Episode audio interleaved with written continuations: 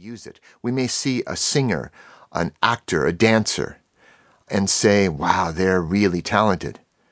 But they may not consider themselves very talented. They may have just applied themselves over time to develop expertise. And at the same time, many of us assume we lack talent because we tried some new skill and we hit a bump in the road and we got discouraged and said, I must not be talented at this. We don't understand we may not lack talent at all. We may just lack experience because it takes time and practice to nourish what talent we have. I'd like to define the word talent for you as the ability to learn something a little easier and faster and rise to higher levels, higher potential. I hope that sounds like a fair definition of talent. Well, when I came across that idea, I asked myself, is talent innate? It's the whole nature nurture idea. Is it innate? Are we just sometimes born with certain talents and not others? Many people assume that. But after my own experience in the realm of athletics and martial arts, and observing many other people, I started to notice that many people who wouldn't seem to be talented developed it in the process of their training. So I asked myself if talent could be developed, and I believe it can, how would we develop talent for sports? What qualities make up a more talented athlete?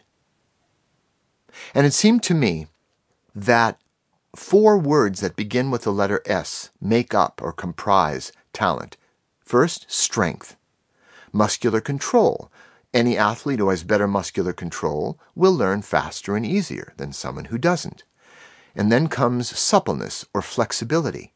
So we have improved range of motion, perhaps less injury, proper balance, and posture. Then comes stamina the ability to practice over time. And the fourth S, perhaps the most important, is sensitivity, which includes qualities like coordination, rhythm, balance, reflex speed. That form of sensitivity really is the key to talent. And when I was coaching at Stanford University, I experimented with the athletes there. Instead of teaching them in their first year the skills of gymnastics and focusing on improving their skills, which most coaches did, instead we worked on that foundation of talent. Now, we have exercises. We all know you can develop strength through certain practices and suppleness.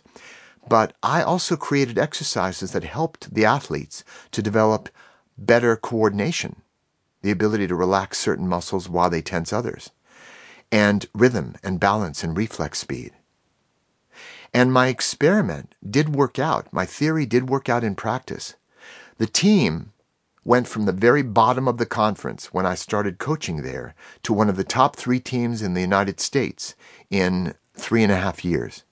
In fact, I coached the top U.S. Olympian as well. So I might still be coaching today. It's an honorable profession.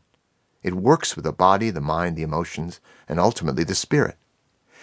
But I was going through some personal challenges in my own life at the same time. And I came to realize that being able to do handstands and somersaults and cartwheels really didn't help me much when I went out on a date.